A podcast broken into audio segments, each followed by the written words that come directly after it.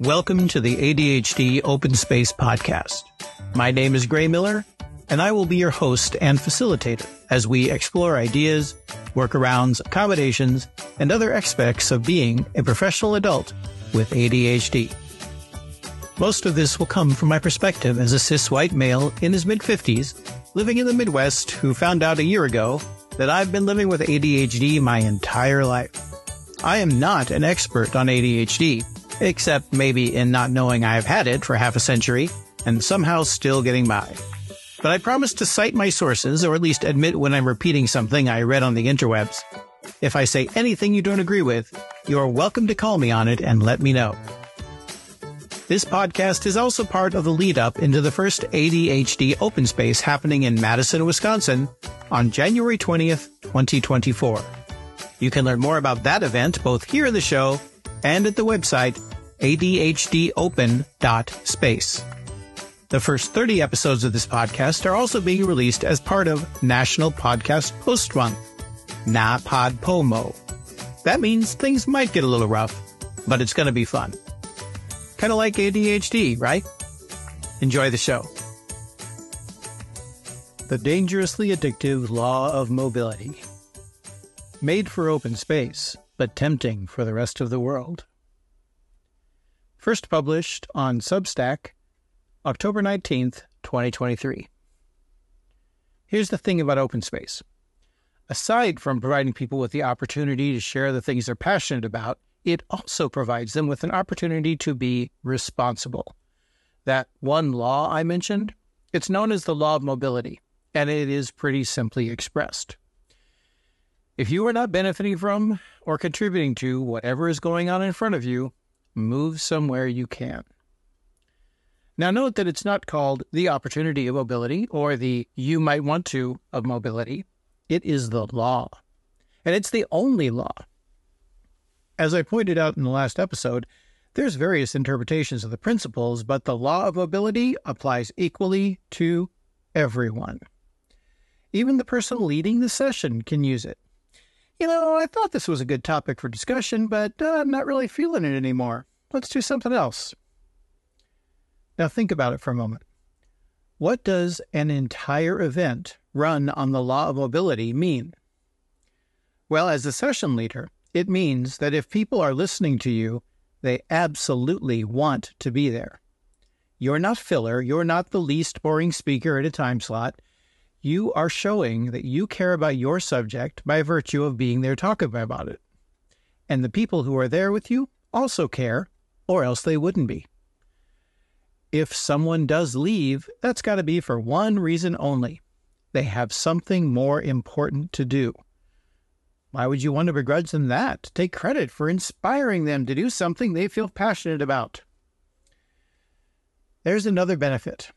The law of mobility does not suffer fools for long. If someone is just going through the motions or regurgitating stale material or speaking from a position of arrogance rather than authenticity, the crowd knows. I have seen groups gather, start listening, and then, bit by bit, fade away.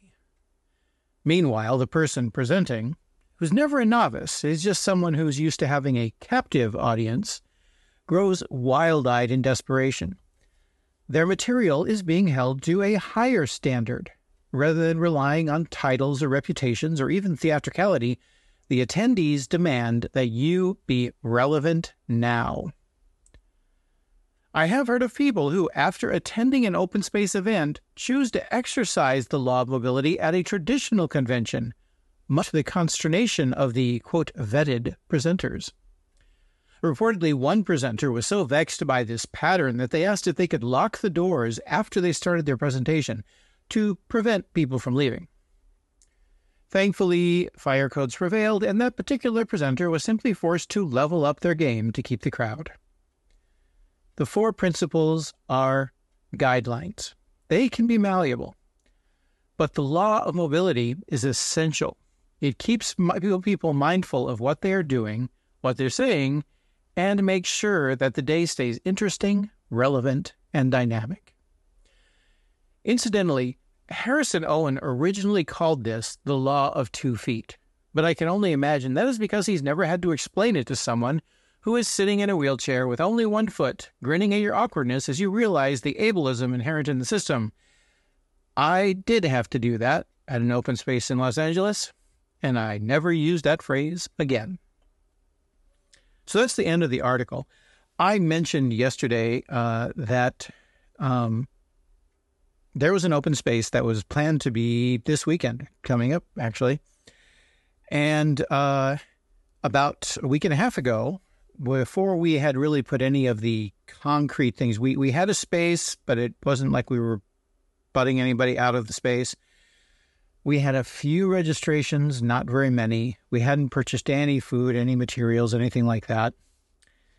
And um, I realized that I was not really in a place in my work, in my um, in my, my my life, and things like that, that I could do this particular open space. I, I realized that it was not going to benefit me, and I was not going to contribute really anything to the people there. I would be literally just going through the motions. Now, when you've done this many open spaces, it is possible to go through the motions.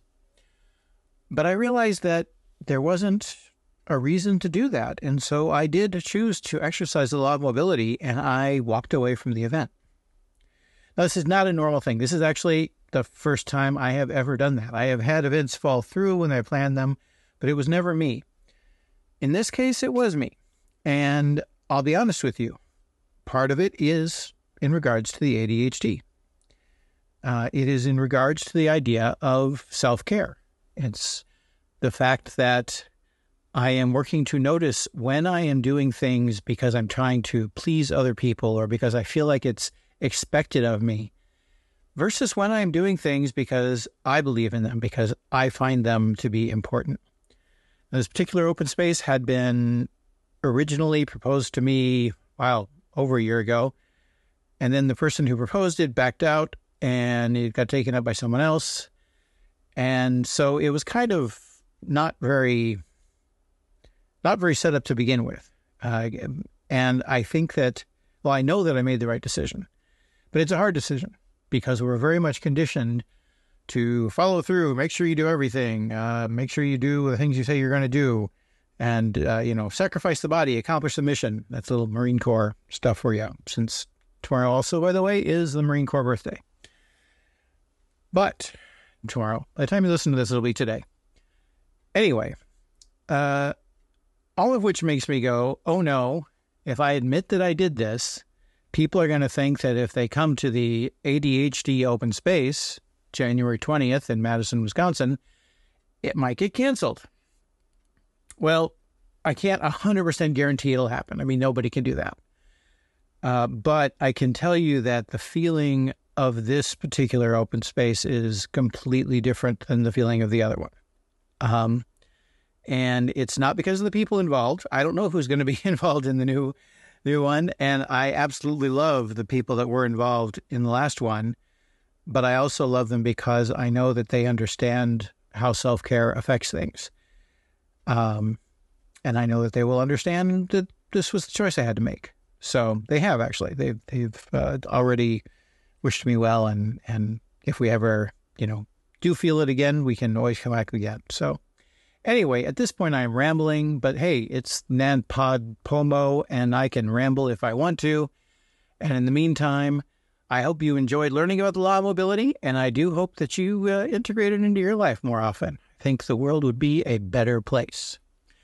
I also am finally going to acknowledge that uh, we do actually have a sponsor.